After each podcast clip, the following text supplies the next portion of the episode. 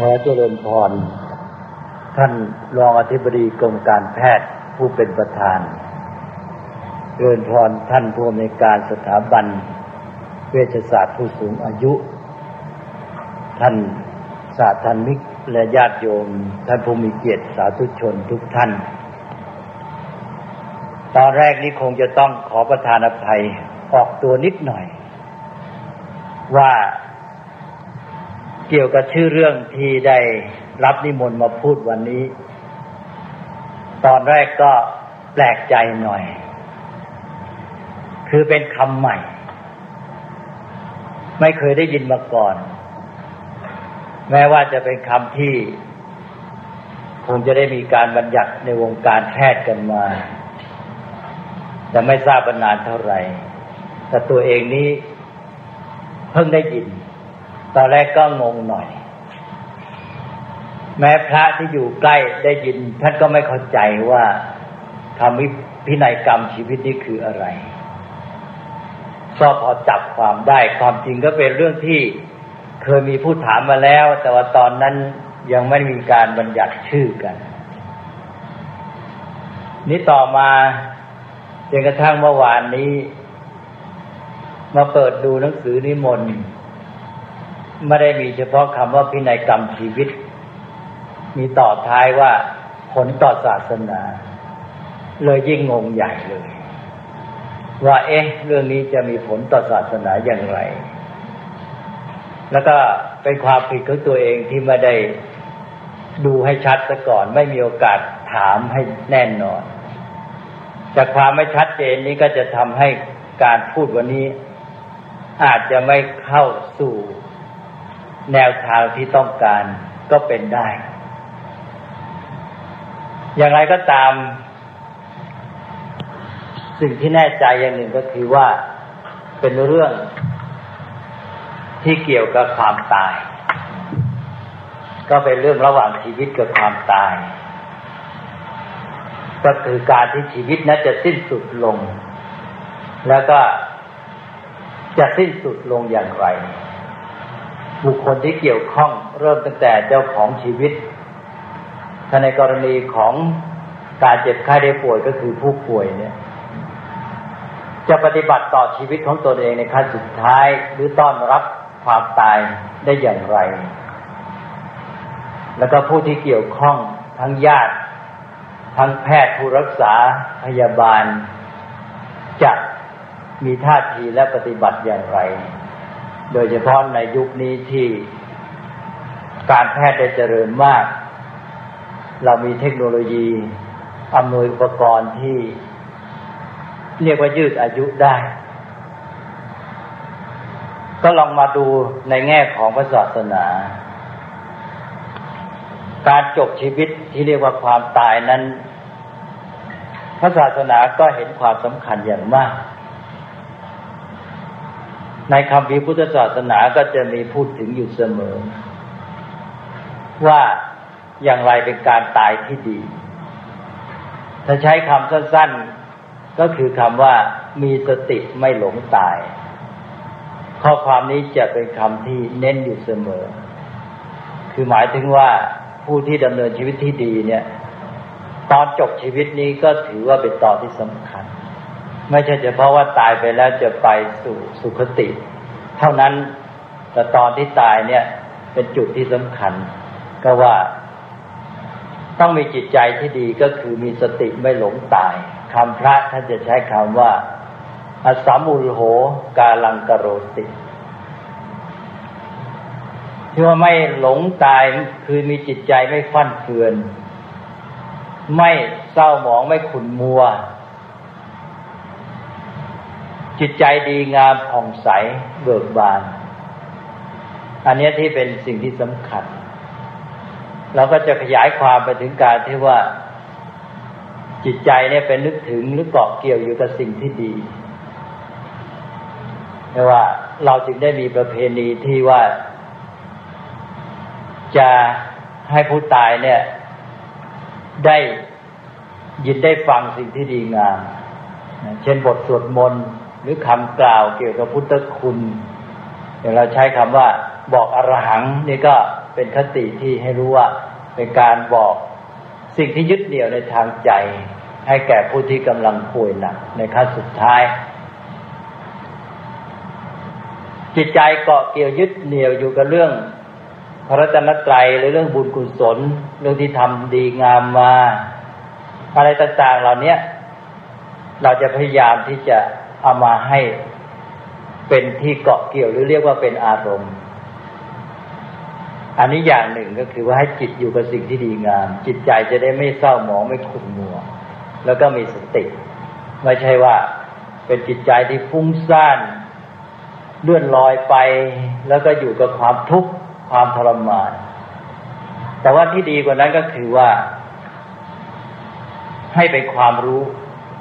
ความรู้เท่าทันชีวิตจนกระทั่งยอมรับความจริงของความตาย หรือความเป็นอนิจจังได้ จิตใจอย่างนั้นยิ่งดีขึ้นไปอีกดีกว่าเพียงแต่ว่ายึดเหนี่ยวอยู่กับบุญกุศลความดีเนี่ยอันนั้นยังก็นับว่าดีแล้ว แต่ว่าถ้าเป็นจิตใจที่มีความรู้เท่าทัน จิตใจนั้นจะมีความสว่าง ไม่เกาะเกี่ยวไม่มีความยึดถือเป็นจิตใจที่เป็นอิสระแท้จริง นี่ถือว่าดีที่สุดทีนี้ ในเมื่อเราถือว่าจะต้องให้ตายดีที่สุด คนที่เกี่ยวข้องเราก็เลยพยายามว่าทำไงจะช่วยให้เขาตายอย่างที่สุดและให้ตายอย่างดีที่สุดด้วยเราขอขอแทรกนิดหนึ่งคือมีคติที่เกี่ยวกับเรื่องจิตในตอนที่จะตายเนี่ย บอกว่าให้จิตไม่เศร้าหมอง นอกจากว่ามีสติไม่หลงตายก็จะมีความหมายไปถึงพบที่จะเกิดใหม่ด้วย อย่างที่พุทธศาสนิกชนจำนวนมากก็คงจำได้ ในพุทธภาษิตที่บอกว่า จิตเตสังกิริเถ ทุกขติปาติกังขาแปลว่าเมื่อจิตเศร้าหมองแล้วก็เป็นอันหวังทุกขติได้ ในทางตรงกันข้าม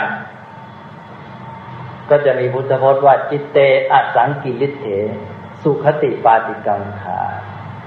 เมื่อจิตไม่เศร้าหมองแล้ว สุขติก็เป็นอันหวังได้ อันนี้ก็เป็นพุทธพจน์ที่ทำให้เราเนี่ยเห็นความสำคัญของเรื่องการที่จะให้จิตใจผ่องใส ดีงามในเวลาที่จะตาย เพราะว่าแม้แต่คนที่ทำกรรมมาไม่ดี ทำมาดีตามปกติก็จะมีจิตใจเศร้าหมองขุ่นมัว แต่ว่าในตอนที่ตายแม้แต่โดยบังเอิญเนี่ย จิตเกิดไปยึดเหนี่ยวสิ่งที่ดี นึกถึงเรื่องที่เป็นบุญเป็นกุศลจิตผ่องใสขึ้นมาเวลานั้น กลายเป็นอาสันกรรมกรรมใกล้ตาย เป็นฝ่ายดี แทนที่จะไปทุกขติจากการที่ทำกรรมชั่วมา ตลอดเวลาหลายหลายสิบปีในชีวิตกลับไปดีซะนี่ เพราะนั้นแสดงว่าทางศาสนานี่ให้ความสำคัญกับเรื่องของจิตใจตอนที่จะตายมาก เมื่อความตายได้ดีเป็นสิ่งที่มีความสำคัญอย่างนี้ เราก็เลยพยายามมาช่วย ให้คนตายตายอย่างดี นอกจากว่าไม่ไปฆ่า แล้วก็หาวิถีทางที่จะช่วยให้เขาตายอย่างดีที่สุด ยิ่งกว่านั้นก็คือทางพุทธศาสนานี่ ถือว่าชีวิตคนเนี่ยมีโอกาส แม้แต่โอกาสสูงสุดของชีวิตเนี่ย จนถึงวาระสุดท้ายขณะจะดับจิต การบรรลุธรรมตรัสรู้ เราก็ถือว่าเป็นประโยชน์สูงสุดของชีวิต เรียกง่ายๆก็คือบรรลุนิพพานเนี่ยนี่การบรรลุนิพพานนี่แม้จะเจ็บไข้ได้ป่วยจนจะตายก็มีโอกาส คือมนุษย์เนี่ยมีโอกาส จนกระทั่งถึงวาระสุดท้ายของชีวิต ไม่มีอะไรจะได้แล้วก็ยังสามารถได้สิ่งสูงสุดของชีวิตได้ จึงมีท่านที่บรรลุธรรมในขณะจิตสุดท้ายก่อนจะดับ เป็นชีวิตะถ้านเรียกเป็นศัพท์ว่าชีวิตะสมาสีสีคือพร้อมกันก็ตายเลย ก็โอกาสมีถึงขนาดนี้ บางครั้งเนี่ยมันก็ขัดกับเรื่องทางร่างกาย แม้แต่ร่างกายเจ็บปวดทุกทรมานที่สุดแล้วเนี่ย จิตยังมีโอกาสอยู่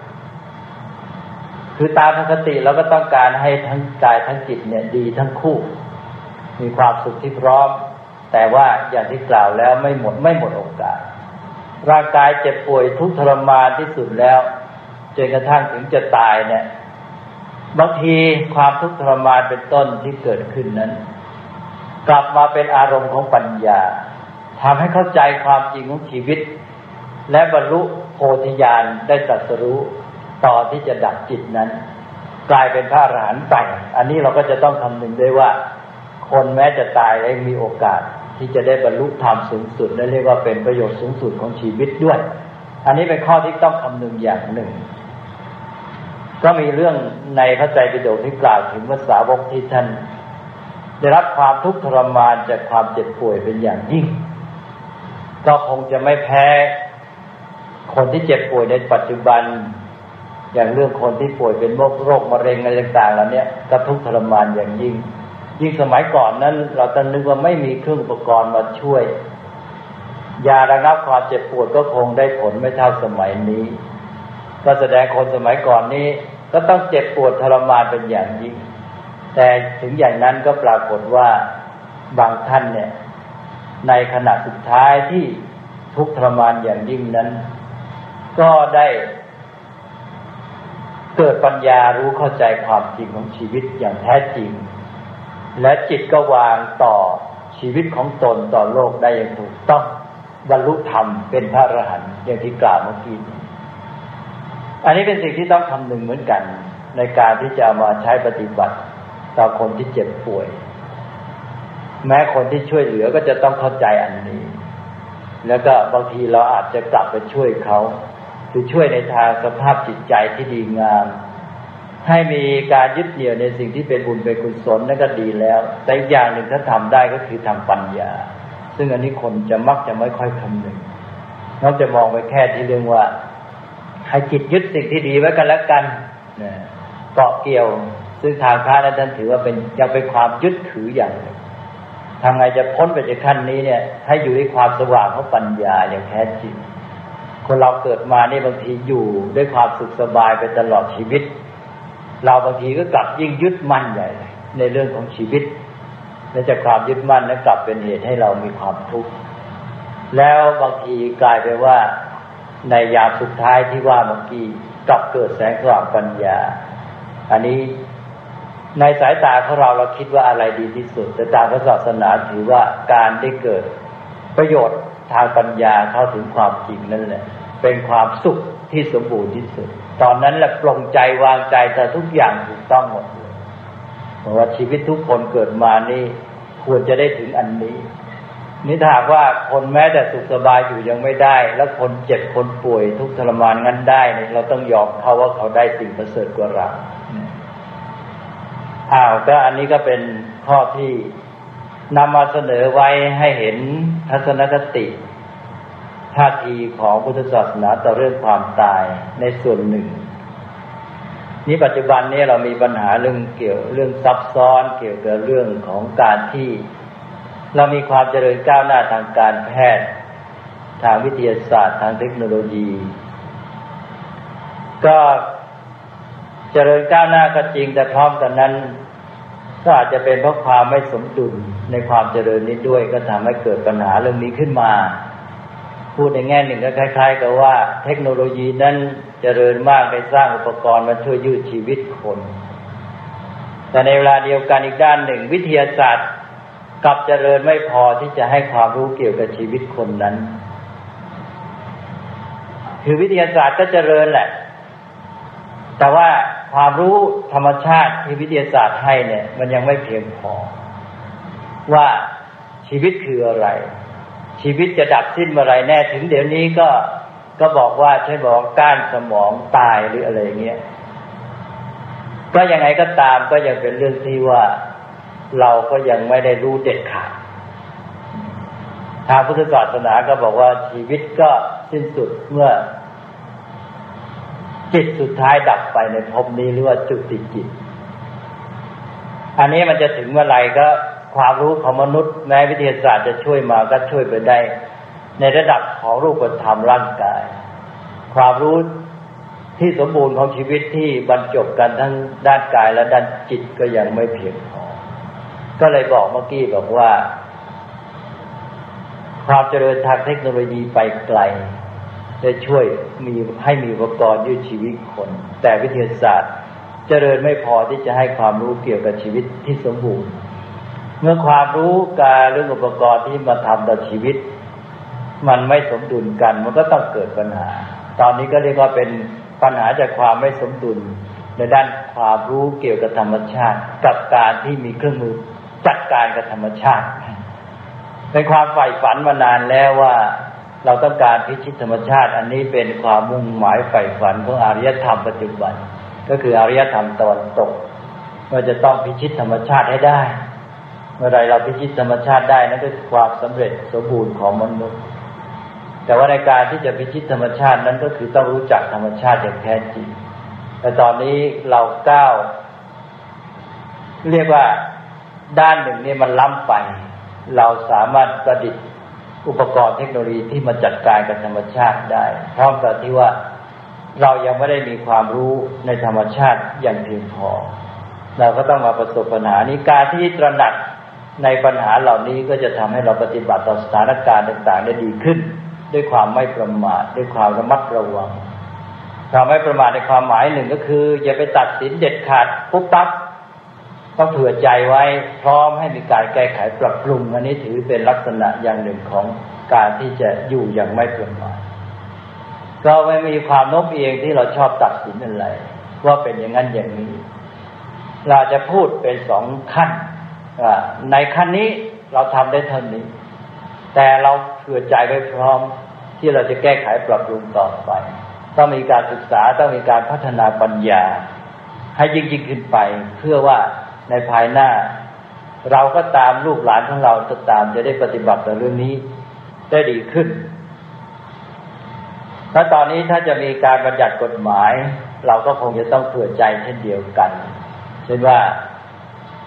เราจะยอมรับไหมว่าเราจะบัญญัติกฎหมายที่จะมาปฏิบัติต่อชีวิตนี้ โดยที่เรายังไม่รู้ความจริงแท้แน่นอน แต่บางครั้งเราก็รอความรู้จริงไม่ได้อย่างที่ว่า แต่ว่าเราจะทำยังไงให้ดีที่สุด ในที่นี้ก็มีเรื่องที่จะต้องพิจารณา อย่างในกรณีอย่างนี้เราบอกว่าไม่มีสูตรสำเร็จ ไม่มีสูตรสำเร็จก็คือเราจะเอาได้เพียงหลักการบางอย่างมาใช้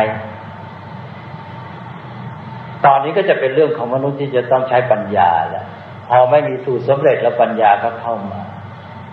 ว่าเราจะใช้ปัญญาพิจารณาทำให้ดีที่สุดได้อย่างไร นี้ดูหลักการในการนี้ก็จะมีสองขั้น เพราะว่าตามตามพุทธศาสนาเราก็จะแยกเรื่องหลักการนี้เป็นสองระดับ หลักการขั้นที่หนึ่งก็คือหลักการที่เป็นความจริงของธรรมชาติสองก็คือการสนองความต้องการของมนุษย์ว่า และมนุษย์จะเอาอยัางไงเมื่อรู้ความจริงนั้น หรือมีความจริงเท่าที่รู้เนี่ยสองอันเนี่ยสำคัญมากหนึ่งการรู้ความจริงของธรรมชาติว่าความจริงของธรรมชาติเป็นอย่างไรอย่างในกรณีนี้ก็คือเรื่องชีวิตมนุษย์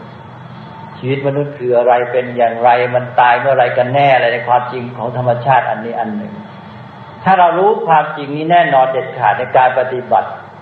ที่ว่ามนุษย์จะเอาอยัางไงเนี่ยมันก็จะชัดแต่ทีนี้มันสำคัญที่ว่า ให้ความจริงของธรรมชาติมันก็ยังไม่รู้เด็ดขาดนี่ก็มาถึงการที่ว่ามนุษย์จะเอาอย่างไงตอนที่ว่าถ้าอันที่หนึ่งมันไม่สำเร็จ การตัดสินอันที่สองทำได้ยากขึ้น แล้วมนุษย์จะเอาไหมล่ะจะยอมรับการที่ว่าจะเอาอย่างไร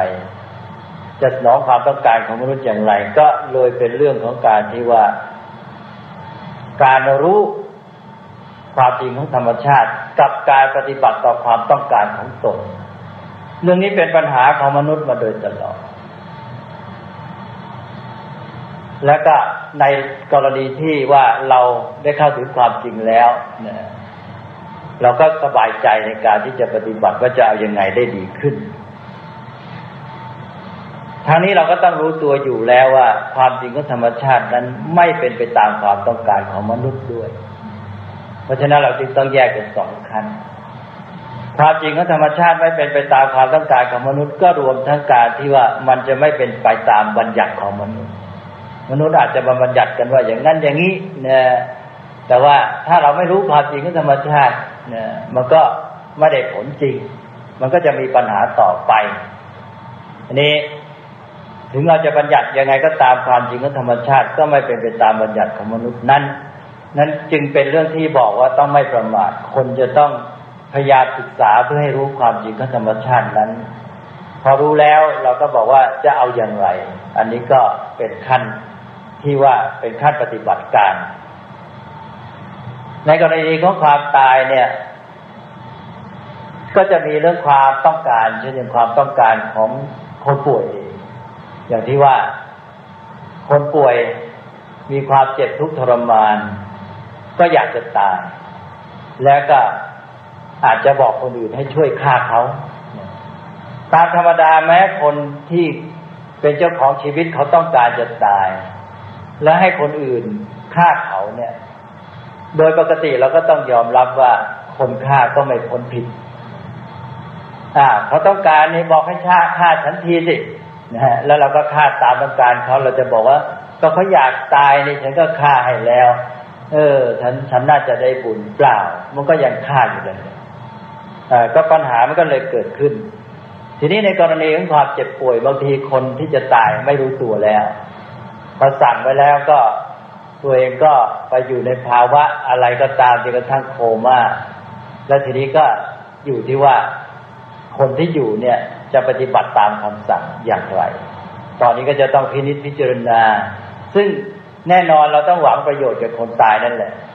ขั้นหนึ่งเราก็นึกถึงว่าเราอยากให้เขาพ้นจากทุกข์ทรมานแต่เป็นไปได้ไหมว่า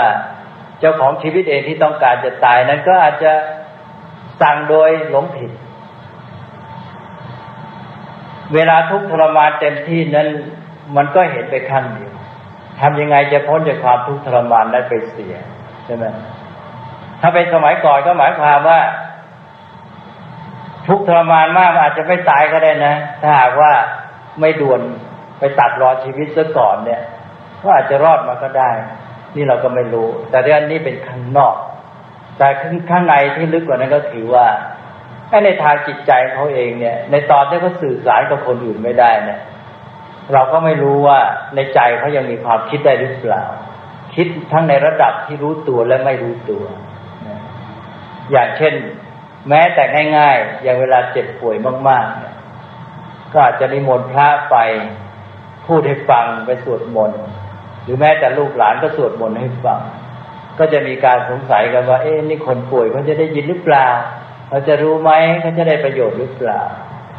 บางทีอินทรีย์เนี่ยมันไม่ได้ดับไปพร้อมกันเขาะสื่อสารไม่ได้แล้ว ประสาทที่จะสั่งงานหรือสมองสั่งงานในส่วนที่สื่อสารแสดงออกนั้นทำไม่ได้ แต่ในฝ่ายรับรู้บางทียังรับรู้ รับรู้ในด้านนี้ไม่ได้จะได้รับรู้ด้านโน้นได้ บางทีรับรู้ทางตาบ้างทางหูบ้างทางสัมผัสกายบ้าง มันมีบางส่วนที่ยังรู้อยู่ เพราะฉะนั้นแม้แต่สวดมนต์ซึ่งเรานึกว่าเออเขาคงไม่รู้เรื่องเขาอาจจะรู้ เพราะฉะนั้นก็เลยต้องเผื่อกันไว้ก่อนสวดมนต์ได้ยิน อย่างน้อยแม้ แต่เจ้าตัวนี่ไม่รู้ตัว อย่างคนที่ฝันเนี่ย ก็ไม่ใช่ไม่มีการรับรู้ ใช่ไหมหรือคนฝันเนี่ยไม่รู้หรือ รู้เหมือนกัน อย่างเช่นว่า นอนอยู่ในห้องเนี้ยแล้วก็มีคนมาเคาะประตูเคาะป๊อกป๊อกป๊อกไป ปรากฏว่า เดี๋ยวก็ตื่น แต่ก่อนตื่นนั้นฝันไปแล้วปรากฏว่าฝันว่าไปรบที่เวียดนามได้ยินเสียงระเบิดตูมตามตูมตามนั่นคือเสียงเคาะประตูก็หมายความว่ามันมีการรับรู้ขึ้นมา คือว่าในตอนที่หลับนี่อาจจะไม่สนิท เพราะฉะนั้นนี่ก็คือการที่รับรู้โดยที่ไม่รู้ตัว หรือว่ายิ่งกว่านั้นอีกไม่ต้องตื่นหรอกในขณะที่นั่นแหละ อาจจะได้ยินเสียงบางอย่าง หรือมี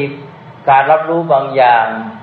ทางหูทางตาทางสัมผัสอะไรเนี่ย แล้วก็ไปปรุงแต่งเป็นความฝันต่างๆ ได้มากมายนั่นก็หมายความว่าเขามีการรู้และจิตยังทำงานอยู่ ในสภาพจิตที่ทำงานอย่างนี้ การที่ว่าเขายังใช้จิตทำงานอยู่ แต่ว่าถ้าเขามีหลัก จิตเขาอาจจะเดินไปในทางที่ดี ได้ประโยชน์อย่างทางเสียงสวดมนต์ก็กลายเป็นประโยชน์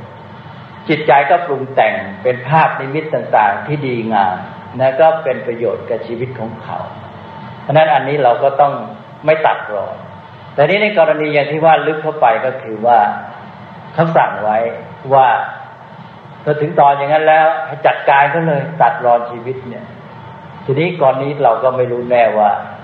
ที่เราไปตัดรอนเขาเนี่ย มันไปตัดรอนโอกาสในการที่เขาจะได้เข้าถึงสิ่งที่ดีงามของชีวิต แม้แต่สูงสุดอย่างที่กล่าวแล้วหรือเปล่าไอ้ตอนนี้จะทำให้เราคิดมากขึ้นเออเห็นเขาทุกข์ทรมานเราก็คิดไปข้างเดียวว่านี่เขาเจ็บปวดแสนสาหัสแล้วเขาแย่แล้วอยู่ไปทำไมนะแต่กลายเป็นอย่างที่ว่าอย่างภาษาวกบางองค์ในพุทธกาลที่ว่าตอนที่เจ็บป่วยทุกทรมานถึงที่สุด พอถึงที่สุดแล้ว มันเกิดผลในทางความกระบวนการทำงานจิตใจเนี่ย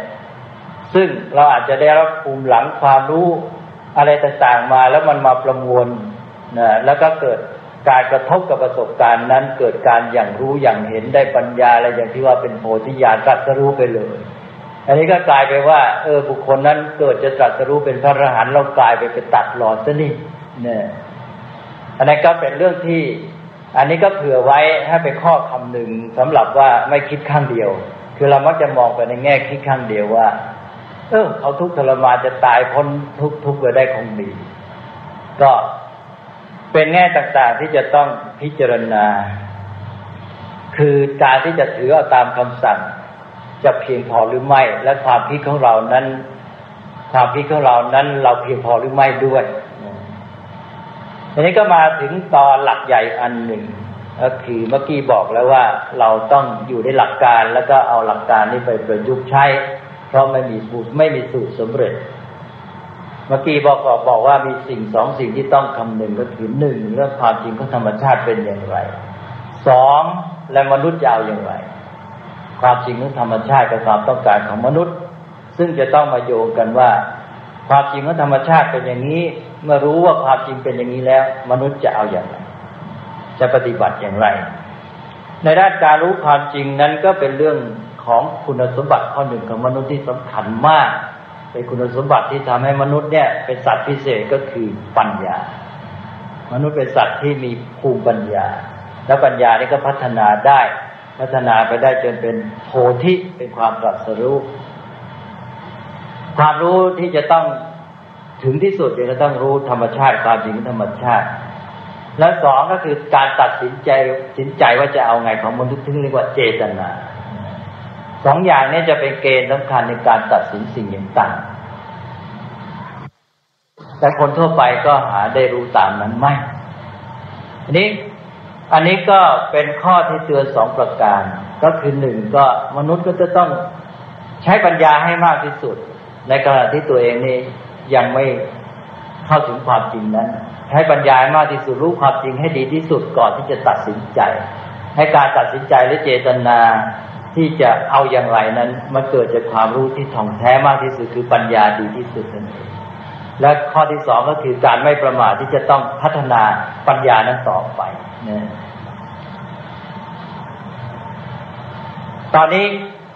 เมื่อถึงขั้นทีนี้ก็หรือเราก็ใช้เกณฑ์สองอันนี้มาใช้ตัดสินว่าในการกระทำแต่ละอย่างนั้น เราได้ทำไปโดยหนึ่ง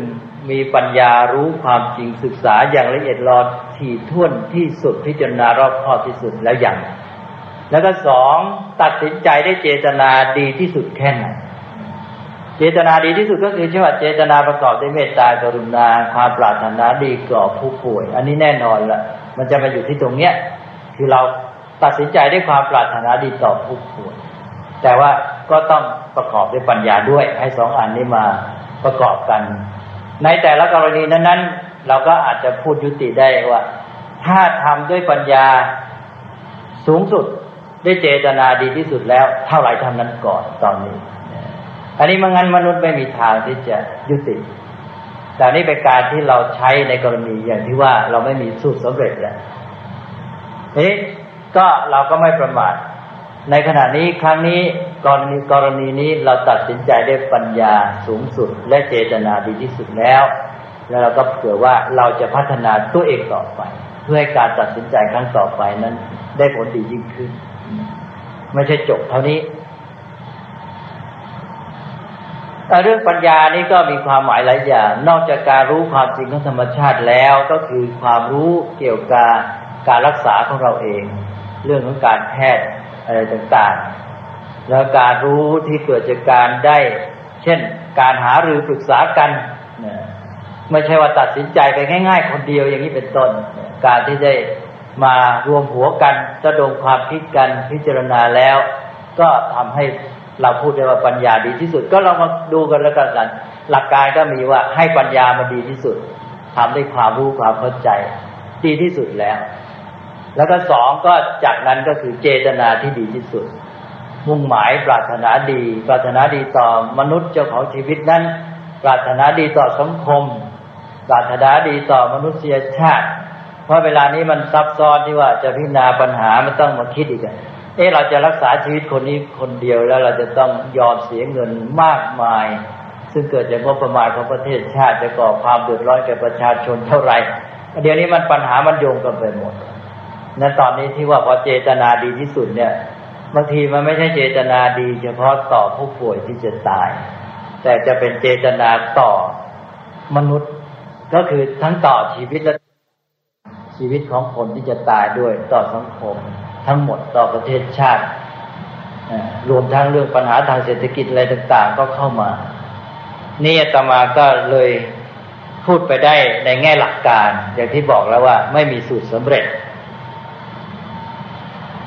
ในกรณีอย่างนี้ก็เป็นอันว่าเราก็ได้หลักในการประสาน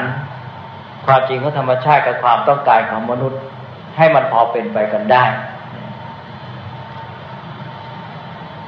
คิดว่าในวันนี้จะพูดแต่เพียงแนวกว้างๆอย่างนี้ไว้ก่อน เพราะว่าอาตมภาพไม่แน่ใจว่าจะเข้าใจความหมายของหัวข้อปาฐกถาชัดเจน โดยเฉพาะตอนที่สองที่บอกว่าผลต่อศาสนา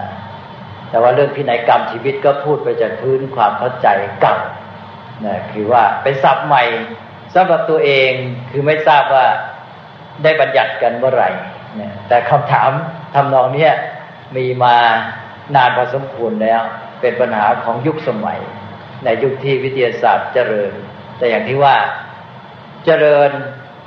ไม่สมดุลนะรู้ความจริงของธรรมชาติไม่เพียงพอ แต่ว่าสามารถ สร้างสรรค์อุปกรณ์เทคโนโลยีมาจัดการกับชีวิตจัดการการเรื่องธรรมชาติได้ก้าวไกลล้ำหน้าไปเยอะแยะ แม้จะพูดไม่ยาว ก็คิดว่าอาจจะเป็นข้อคิดบางประการ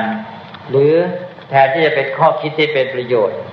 กลับมาทำให้ท่านทั้งหลาย ยิ่งสับสนหนักเข้าไปคือยิ่งทำให้ตัดสินใจยากเข้าไป แต่ก็เป็นเรื่องจำเป็น ก็ ธรรมดาว่าเราจะหาข้อยุติที่ดีที่สุด เราก็ต้องเอาสิ่งที่ควรจะพิจารณาเกี่ยวข้องเข้ามา ก็ในตอนสุดท้ายต่อมาก็ขอฝากอย่างที่ว่าก็คือว่าเรื่องปัญญากเจตนาเนี่ยเป็นตัวสำคัญ ปัญญาเชื่อมเราปัญญาเป็นตัวเชื่อมมนุษย์เข้ากับความจริงของธรรมชาติ แล้วก็เป็นสัตว์พิเศษตรงเนี้ยตรงที่ว่าจะสามารถรู้ความจริงของธรรมชาติ ไม่ใช่เป็นเพียง เป็นผลผลิตของธรรมชาติ สัตว์ทั้งหลายอื่นนั้นมันก็เกิดขึ้นมาเราเรียกง่ายๆมันก็เป็นผลผลิตของธรรมชาติ แต่มนุษย์มีความสามารถพิเศษที่กลับไปรู้ต้นตอของตัวเอง รู้ธรรมชาตินั้นอีกเนี่ยนี่คือตัวปัญญา ปัญญาเชื่อมมนุษย์เข้ากับความจริงของธรรมชาติ แล้วเมื่อมนุษย์มีปัญญารู้ความจริงของธรรมชาตินั้น เจตนาในการเลือกตัดสินใจของมนุษย์นี้ก็จะดีที่สุดด้วย นั้นเราก็ให้มีเจตนาที่เกิดจากพื้นฐานของปัญญาที่ดีที่สุดอนุภาพก็ขอโอกาสวันนี้ ไม่ได้ช่วยให้ความแจ่มแจ้งอะไรกับที่ประชุมมาก แต่ขอก็ฝากไว้เป็นข้อคิดพิจารณา เพียงเท่านี้ก่อน ก็ขออนุโมทนาความจริงก็ปรากฏว่าเวลาก็จบแล้วด้วยนะถ้าหากมีอะไรถามก็ถามถ้าไม่มีโอกาสแต่คิดว่าคงถามไม่ได้และเวลาเลย ก็ขออนุโมทนา ต่อ